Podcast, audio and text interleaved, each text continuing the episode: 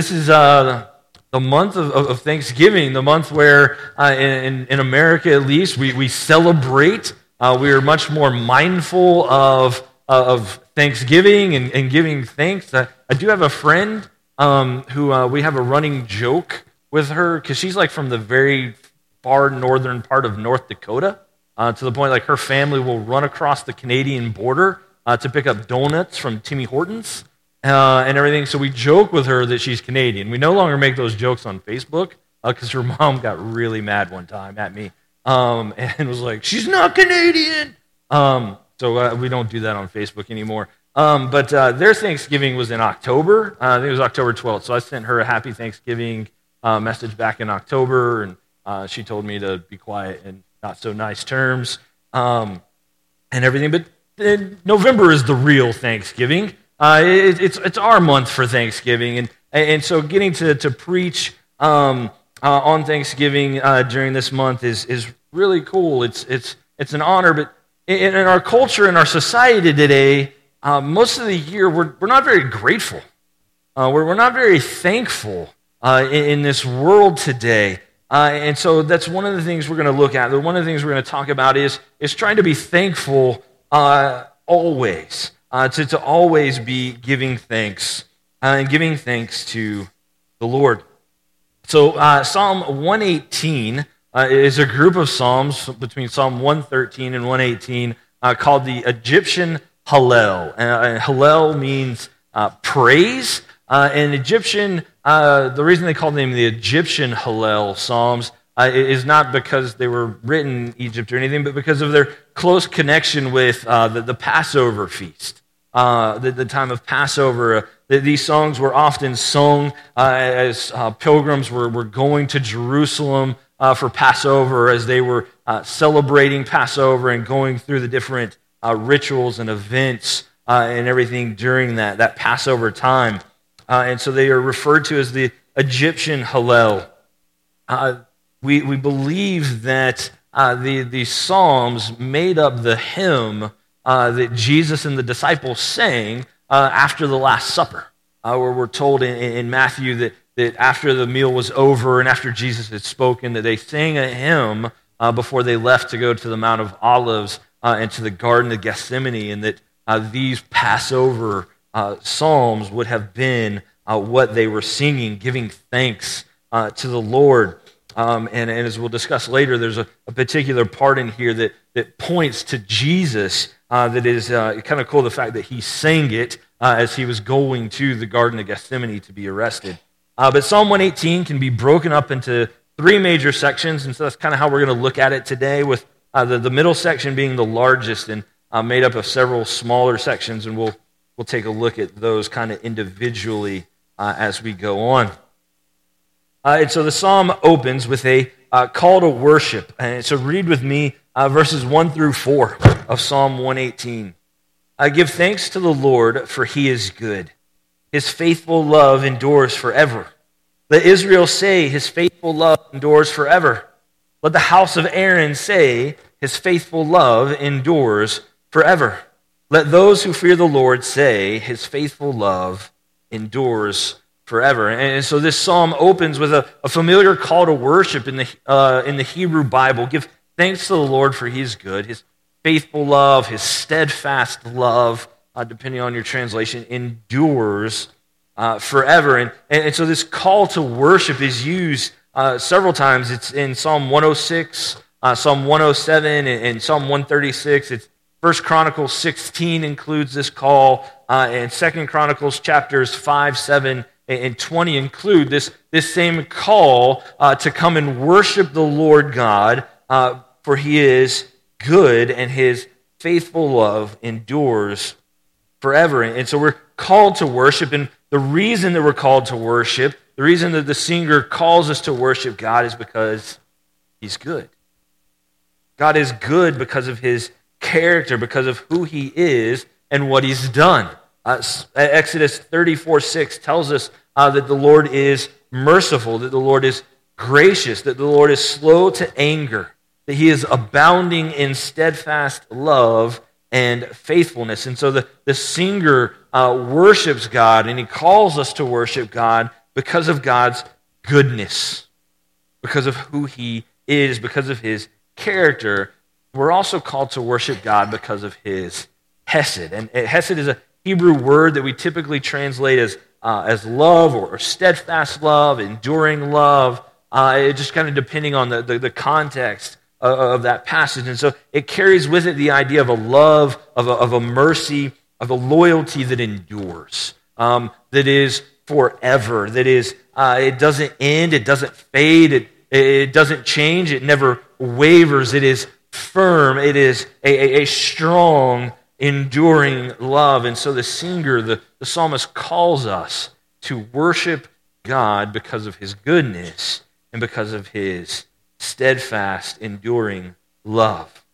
Verses 2 through 4 of the psalm are, are calling all of the people of God, all those who fear uh, God, to, to call out with one voice that God's love is forever, that it is enduring. And so, this entreaty to call out about God's enduring love is repeated three times. And, and in the Hebrew world, the number three is the number of completeness and it's the number of stability. And, and so, uh, it's a reminder, it's an emphasis that all of God's people are to cry out in worship of Him because of His complete and total love and goodness. The same three groups of people are mentioned in one of the other Egyptian Hallels in, in Psalm 115 9 through 11, and there they are told to trust the Lord their God. Uh, and so we are to trust God and we are to worship Him, all of God's people, uh, all those who fear Him, all those who follow Him. We are called to worship Him because of His goodness and because of His love. And so after, uh, after this opening uh, call to worship, we have, uh, we, we have a story or stories of God's uh, faithfulness, of his uh, enduring love that the psalmist uh, shares with us. And, and so we're going to, to walk through each of those sections of verses uh, as we go through. And, and, and, the first one is verses 5 through 7. and it says, I called to the Lord in distress. The Lord answered me and put me in a spacious place. The Lord is for me. I will not be afraid.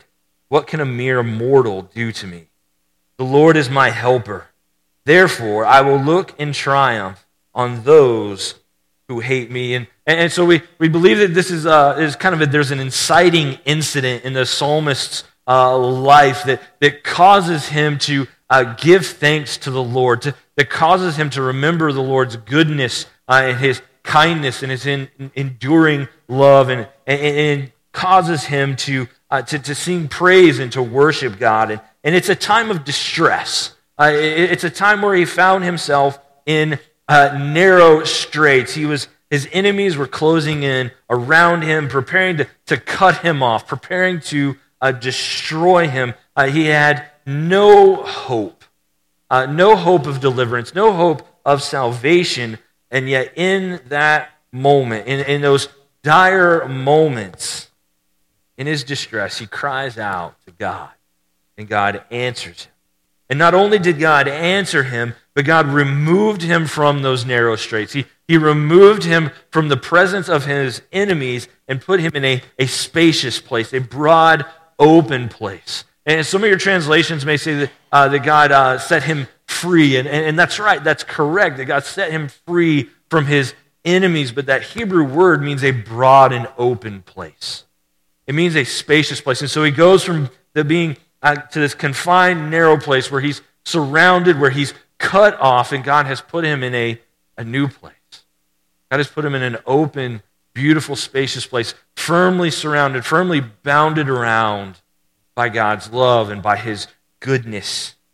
He has been delivered. He is in a place where now he feels secure, where now he feels free in the Lord this story that we, we see in verses 5 through 7, it, it's a very personal one.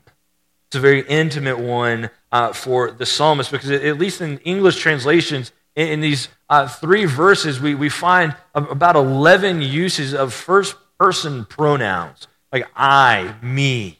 All right? It, it's used this time because this is a story uh, that, that actually happened to the psalmist. Uh, so often, whenever we, we, we hear stories or we tell stories or, or we hear of God moving, we hear of God working, it's, it's second and third and fourth and fifth hand knowledge. We, we read about it in a, in a book or a devotion of something happening, happening decades or even uh, centuries ago. And, and, it seems distant. And, and, it seems far off. And it seems like, man, it'd be really awesome uh, for, for, for me to like have experienced that. And, and here the psalmist is saying, no, no, no. God did this for me.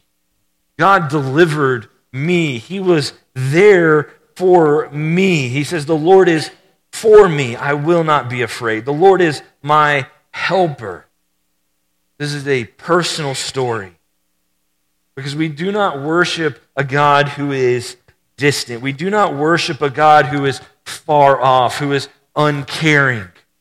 Our God is not a God who created things and then just set it to spinning and walked away and, and just left things kind of to fall where they may. No, our, our, God is personal, He is close, He is um, immanent, He is intimate with us. He desires to be close to us, and He desires for us to draw close to Him.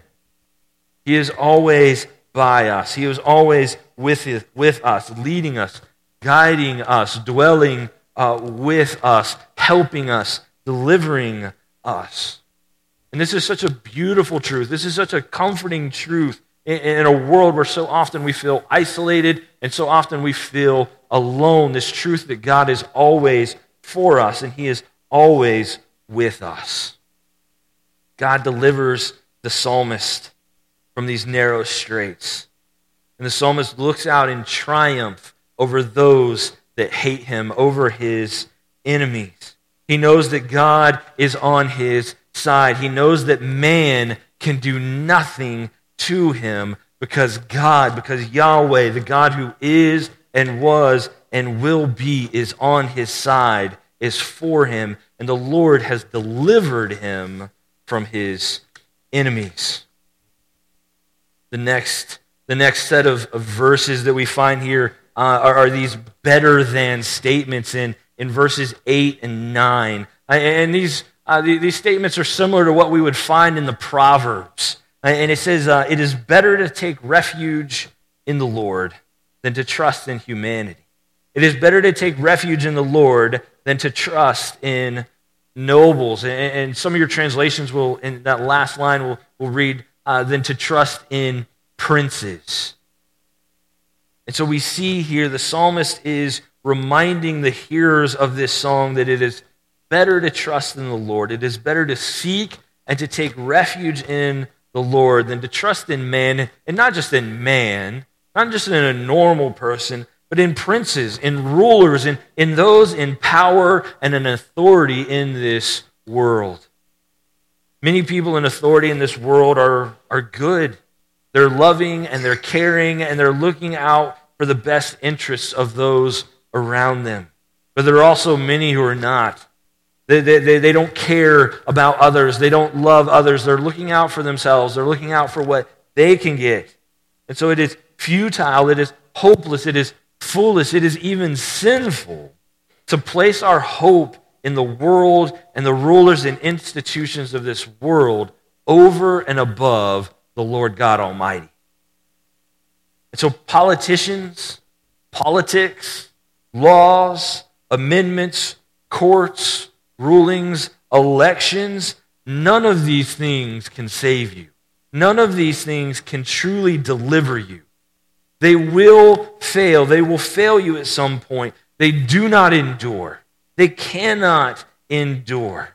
Only the Lord, only the Lord's love and mercy is steadfast and enduring forever. And so the psalmist encourages us, the psalmist reminds us to place our hope, to place our trust in the one who does not change. All right, in the one who is forever, who has always been and always will be. And, and how does the psalmist know this? How can he tell us that it is better to take refuge in the Lord than, than to trust in men and princes and, and authority and institutions, it's because he's experienced it personally. It's because he's been through it, as we, we read in, in verses 5 through 7, and, and as we'll continue to see throughout the rest of this psalm. This is a personal experience. He, he's gone through this, and so he can, with confidence, say, Look, don't trust in this world. Don't put your trust in man. Don't put your trust in these things. Put your trust, seek your refuge and your rest in the Lord because I've experienced it firsthand. The next set of uh, verses, um, starting in verse uh, 10 through 12, uh, the, psalmist talks about uh, the enemies who have surrounded him. And he says, All the nations surrounded me. In the name of the Lord, I destroyed them. They surrounded me. Yes, they surrounded me in the name of the Lord. I destroyed them. They surrounded me like bees. They were extinguished like a fire among thorns. In the name of the Lord, I destroyed them. And, and here again, the psalmist finds himself in trouble. He finds himself in distress. And he says it's like being surrounded by bees or, or by a wildfire. And then both of those sound pretty awful to me. Um, neither one of those are ideal uh, circumstances. And, and maybe, especially the bees, I think it might be because when I was uh, younger, like maybe eight, nine, something like, I got by, I got stung by, I almost said bit, um, stung by a couple of bees uh, in, in, our yard. And, and the day that I got stung, um, a friend of my parents uh, was, was over, uh, and I can't remember if he smoked cigarettes or if he dipped tobacco. All right, but, but either way, and look, I don't know if this actually works, but this is what he did, and this is what my parents allowed him to do uh, to their child. Um, was he took the tobacco, he put it in his mouth to make like a paste, and then he put it on the bee stings to take the sting away.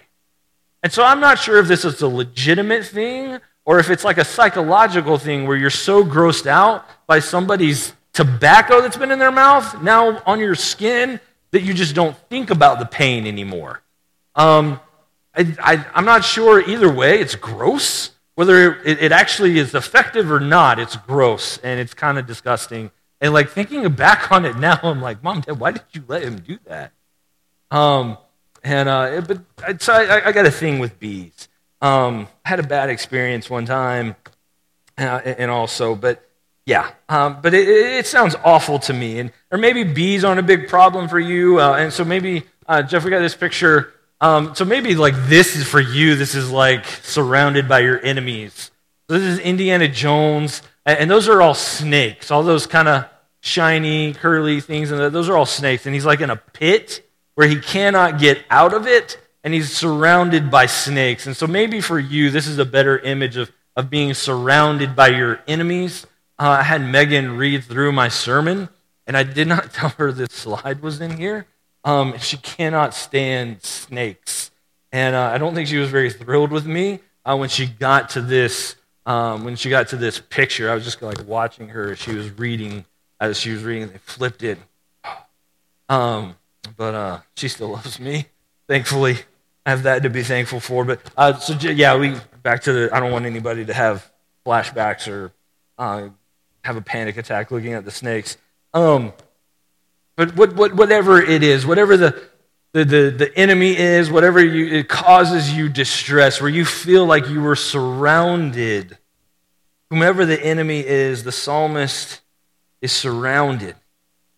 He, he says multiple times that he's been surrounded by his enemies, but three times he says that in the name of the Lord, he destroyed them that in the name of the Lord, he, he fended them off. He was free. Now, now if, if someone's not careful, they can take this verse or other verses like it out of context and, and claim that, that all you have to do is, is say or, or claim the name of the Lord or, or something along those lines, and, and you'll destroy your, uh, all of your enemies. You'll be victorious over your uh, enemies. It's kind of uh, it's like the folks who, who like to claim uh, Matthew 4 9. There was actually a church sign one time where they, they put Matthew 4 9 out on their church sign. And, and here's what Matthew 4 9 says it, um, uh, it, it, says, If you bow down and worship me, uh, I, I will give you all that you see.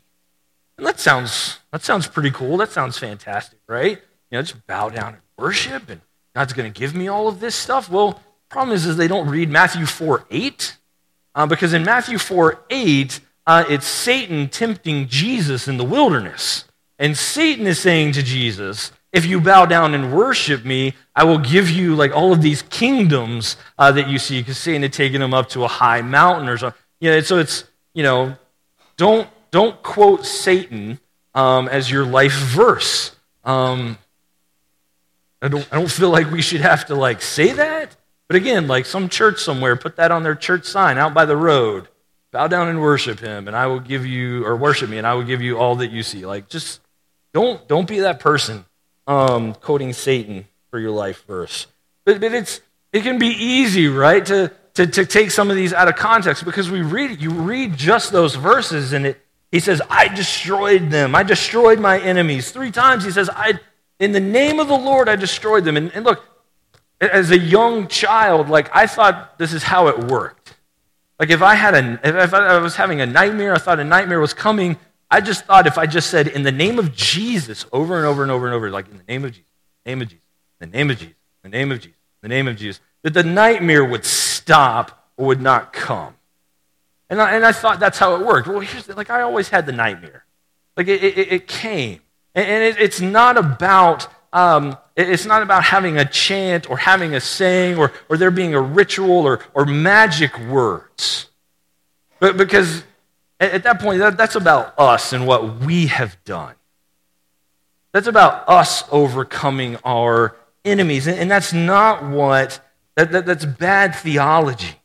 That's not what the psalmist is saying here. And so we have to be careful when we're reading scripture. We have to be careful if we just see like one or two verses thrown up on a slide or a picture or uh, somebody's crocheted or something. Um, there a lot of ladies in my church growing up did like the crocheting um, and stuff like that. And there's verses every. You have to be careful. Like, go read the context of what it is, because if we do, we'll see that We'll, we'll see, and we don't see it in our English translations very well, but it, will become abundantly clear in the next set of verses that it, it's not just he was like, in the name of Jesus, and like charged into battle with a sword and, and won a great victory. We see that what he actually did is he called out to God for help, and that it, was Yahweh that delivered him. That it was God who did the work, that it was God who destroyed his enemies and not the psalmist.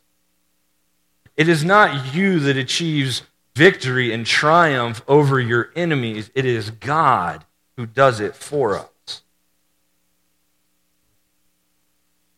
So we see that in the, the, this next set of verses in uh, verses 13 through 18. It says, They pushed me hard to make me fall, but the Lord helped me.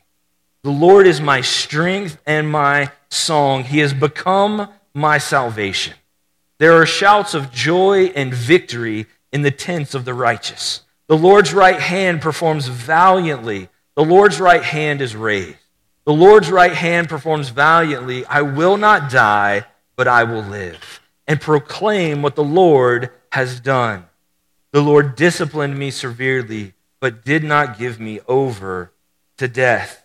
And so here we see the psalmist recognizes and acknowledges that it is the Lord who has saved him. It is the Lord who has delivered him from the enemies that had surrounded him and were ready to destroy him.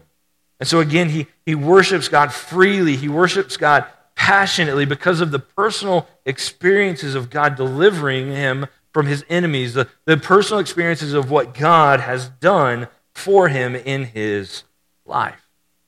So these verses here, especially verses 14 through 16, they, they echo the song sung by Moses and by Miriam and the people of Israel in, in Exodus after God had delivered them from the Egyptians, after they had crossed through the Red Sea. And, and in that story, uh, God has brought them out of captivity and slavery in Egypt, and they've gone and they're encamped uh, uh on the shore of the Red Sea. And, and Pharaoh's heart, is, we're told, is, is hardened again. And he, he calls out his army and his chariots, and they come to, to destroy the Israelites. And the Israelites find themselves backed up against the water with nowhere to go, and the enemy coming at them. And what does God do? God makes a way. And so God stands between them and the Egyptians, and he parts the water for the Israelites. And they cross on dry ground. And as they get to the other side, the, the Egyptians, God lets the Egyptians through and onto that dry ground, and he brings the water crashing down, and he destroys the enemies of his people. He destroys the Egyptian army. And so Moses and the people of Israel are standing there watching in triumph as their enemies are destroyed by God. That God has saved them from a, a situation they could not save themselves from. There was no way that if the Israelites had, had were like, hey, we're going to see if we can fight this out, there's no way that they are victorious. There is no way that they triumph, and so they call out to God. Moses calls out to God. Actually, the, the, the, people of Israel, like they're like, hey, like you brought us out here to die. So like they're kind of upset at Moses and God, but Moses calls out to God, and God hears and responds and delivers the people, and they sing this song of praise. They sing this song of thanksgiving to God for his deliverance. And so the psalmist in 118 is echoing back to that song of how the, the Lord has heard them and how the Lord has delivered him from his enemies. In verse 17, the, the psalmist tells us that he will live and proclaim what the Lord has done, that he will proclaim the good works, that he will proclaim the goodness, the, the, the enduring love of God, because God did not let him die at the hands of his enemies. And so he will remember and he will declare the good works of the Lord. So we need to, we need to remember as God does things in our lives, as He moves in our lives, as He delivers us, we need to declare that to those around us. We need to declare what the Lord has done in us and what the Lord has done for us because He is our salvation. He is our strength. He is our song that we are to sing. Verse 18 says, The Lord disciplined me severely, but, but did not give me over to death. So the Lord disciplined him. And so I, uh, I empathize with this uh, because I was disciplined a good bit as a child. Um, so here's the thing I was a really good kid in public. Okay? Like in public, like I was the kid at church that the other church kids hated because their parents were like, why can't you just act like that little Schaefer boy? Um, and everything. He's so sweet. He's so nice. You know, I, like I was that, but at home it was a little different. All right. Um, actually, at home it was a lot different. Uh, and, and so I was disciplined severely on a regular basis. There were times my dad would be like, "Boy, go get the paddle." Why? I just figured you did something. All right. I don't know what it is, but I, you probably did something. Go get the paddle. My mom, we hated when mom came in the room with the paddle because mom's strike zone was like lower hamstring to like mid back. And she would just swing away until she got you on the butt three times. All right? Didn't matter how many times she hit everything else. She was swinging until she got the butt three times. And like it was like it was one of those like golf swings. Like she was, we had a bunk bed. We had to grab the top bunk. All right, and she was trying to lift us onto the top bunk as she swung, as she, she swung the, the, the, the paddle, her imaginary golf club. And so she had a terrible strike zone. It was bad. And um, so, yeah, so I was severely disciplined growing up. But, but here's the thing I'm not sure I can remember a time where I did not deserve it. I did. It, maybe, maybe I didn't do quite what my, my siblings had said I did. Maybe they embellished it a little bit, but I had still done something that was deserving of punishment. All right? Like we had, you know, maybe, you know, maybe I didn't rip my sister's hair out, but maybe I did pull it. You know, like whatever it was, I had done something to deserve discipline. The psalmist here has done something to deserve discipline, to deserve grave discipline. He says, The Lord disciplined me severely. And we read that, well, that sounds kind of harsh. That sounds kind of mean. But we, we, we keep reading, it says, but did not give me over to death. And we have to read this and understand that this is, this is a sign of God's hesed, of his steadfast, enduring love and mercy. That he did not give him over to his enemy, that he did not give the psalmist over to death. But he disciplined him and then saved and delivered him. that this is mercy, that this is grace, that this is love. Sometimes as parents, we, we, we discipline because we love, because we want to correct the behavior. God will discipline us because He loves us, because He wants us to do better, because He wants to correct that wrong behavior, but He wants to correct that sinful behavior. And so He disciplines us, but it is mercy, it is grace that He does not give us over to death. And so we give him thanks. This last large section of, of, of verses, um, beginning in, in verse 19, the, the psalmist says, Open the gates of righteousness for me. I will enter through them and give thanks to the Lord. This is the Lord's gate. The righteous will enter through it. I will give thanks to you because you have answered me and have become my salvation. The stone that the builders rejected has become the cornerstone. This came from the Lord. It is wondrous in our sight.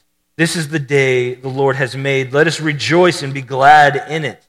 Lord, save us. Lord, please grant us success.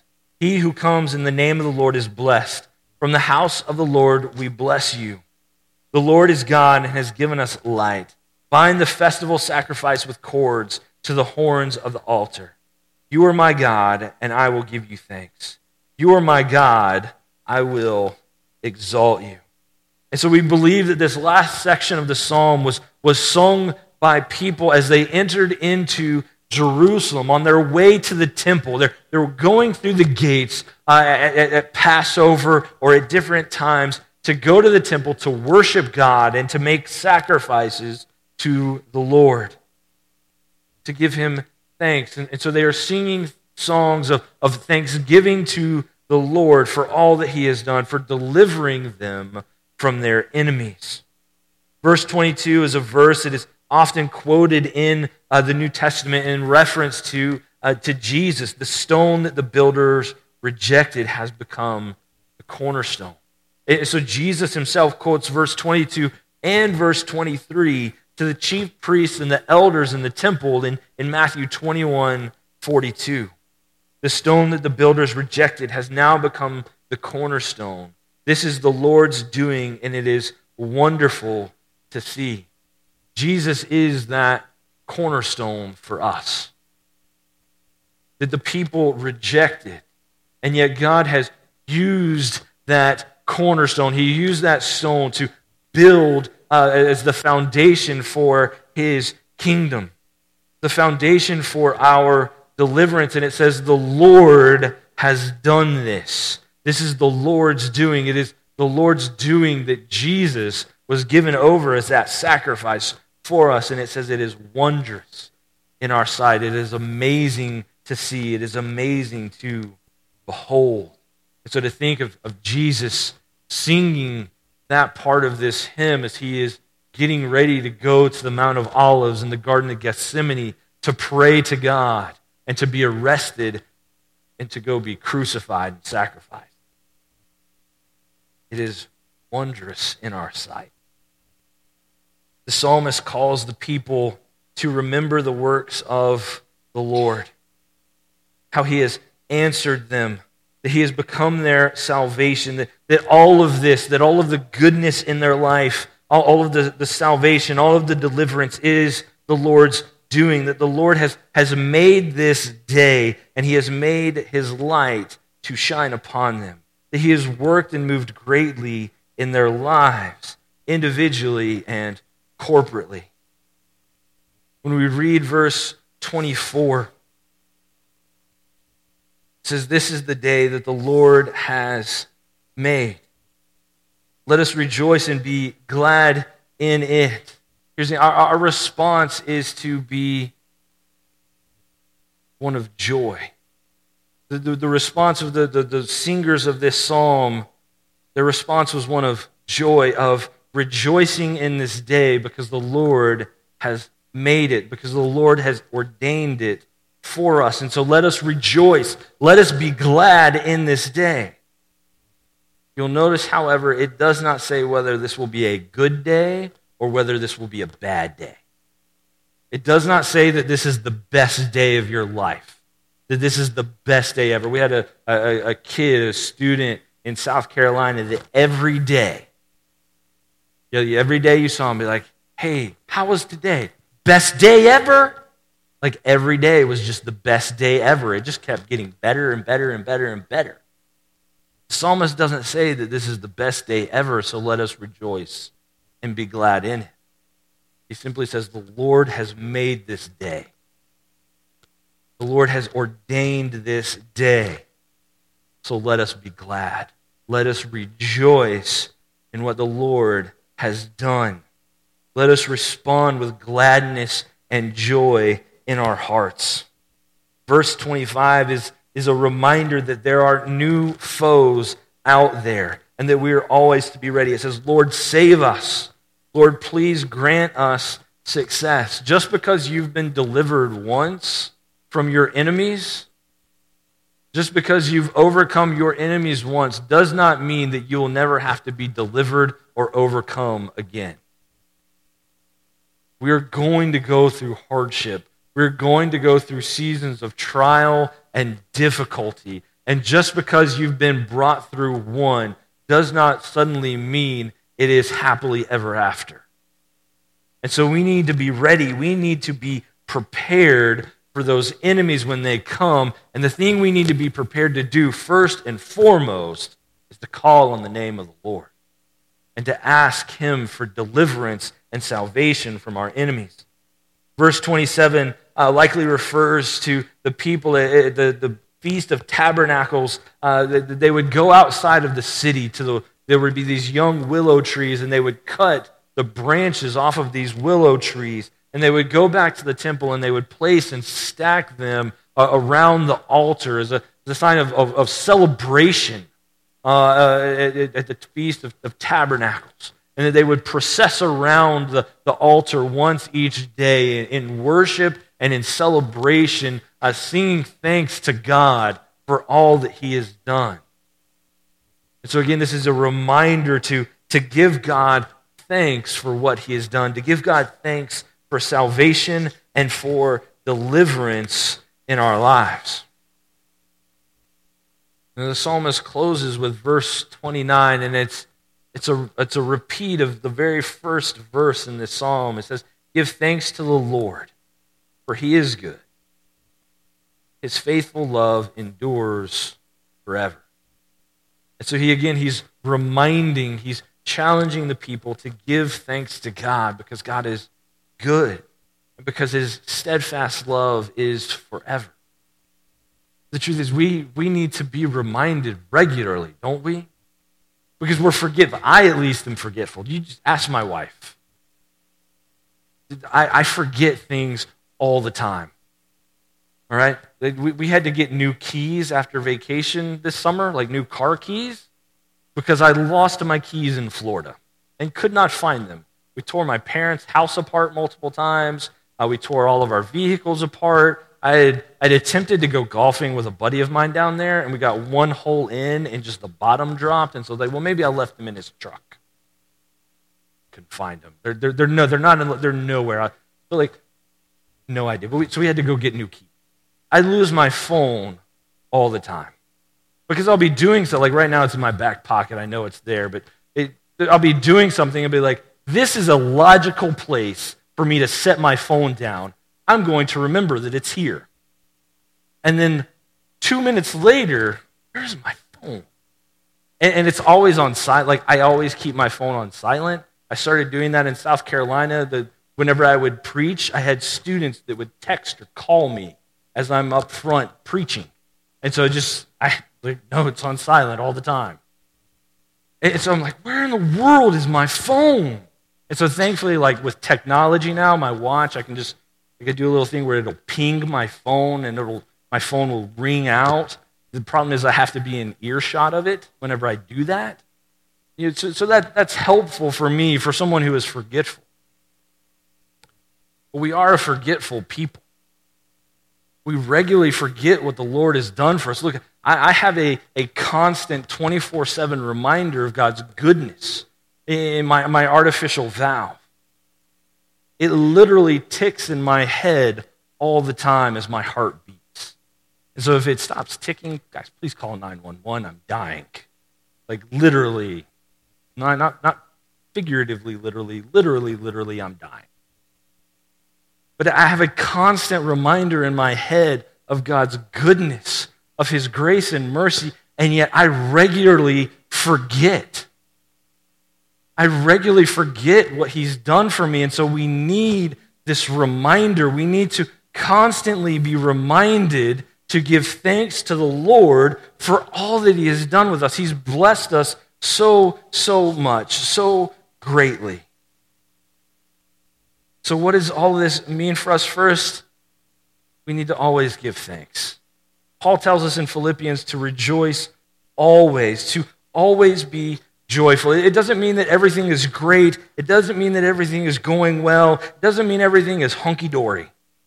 Joy is not the same as happiness, but we are to be joyful for all that the Lord has done. Every day has been made by the hand and the mind of God, and it is as He has willed it to be. So trust in His grace, trust in His providence, trust in His goodness and sovereignty, and rest there. Find a refuge in those truths. Second, remember that God is good, always and in all things. We may not know or understand everything. We may not know or how or why something is going to work out, but we are to remember that God is good. So think on God's character, think on what He's done, and remember His goodness. Along with that, remember that God is always faithful, that He always keeps His word, that His love and mercy are enduring forever. Fourth, when you are surrounded by your enemies, and you will be at some point, the first response should not be to, how do I fix this? Our first response should be to cry out to God, to know that He will hear us. Fifth, we are to recognize God's work. It's easy to think that we have done something ourselves and not acknowledged Him, that we've fixed it on our own. Don't fall into that trap. Don't believe that lie. Recognize God's work. And then remember and declare God's work. There are those of us that will encounter people that need to hear how, God has worked and moved in our lives and how he has delivered us. You may have gone through something in your life. God may have put you through something in your life so that you can minister to someone down the line who's going through something similar. And so be prepared to remember and declare God's goodness to you. And then remember, just because you've been delivered once, it does not mean that there will never be difficulty or hardship again. Some of you will get this reference, some of you may not. All, everybody in the first service did. We're a lot more like little Timmy than we would like to care to admit. We fall down wells all the time. Little Timmy, Lassie, you guys, Lassie, ready? Little Timmy was const- little Timmy didn't need to be let outside. Little Timmy was not outdoor trained. He needed a leash on him because every episode he was falling down a well, he was getting trapped in something, caught by whatever. And Lassie was constantly having to go out and save little Timmy. Here's the thing we fall down wells and are trapped in mine shafts surrounded by snakes and enemies all the time. And we need God to deliver us. We need his rescue. So be on the lookout and always be prepared to call out to God for help. Lastly, remember that Christ Jesus is the cornerstone, that he is the foundation of our salvation. that it was God's good pleasure, that it was God's work to sacrifice his son for us so that we might have victory, that we might have deliverance over the ultimate enemy, that we might have eternal life. And so maybe that's you today. You're sitting and say, Look, I don't have that victory. I'm not able to look in triumph over my enemy because I don't know Jesus. And so, in just a minute, Shad's going to come up. There's going to be some, some people over here by these doors who want to pray with you, who want to talk to you about that, how you can receive that salvation in Christ Jesus. And so, come and talk to them. Come and talk to us. Maybe you need to come to the altar and you need to, to give thanks to God for all that He has done for you. Maybe, maybe you, like me this week, need to come and ask for forgiveness for, for forgetting his goodness and not giving thanks to him. Maybe you just need to declare in a loud voice that the Lord is good and his love endures forever. So, whatever you need to do, whatever the Spirit leads you to do, please feel free to do that during this time of, of, of invitation. So, pray with me.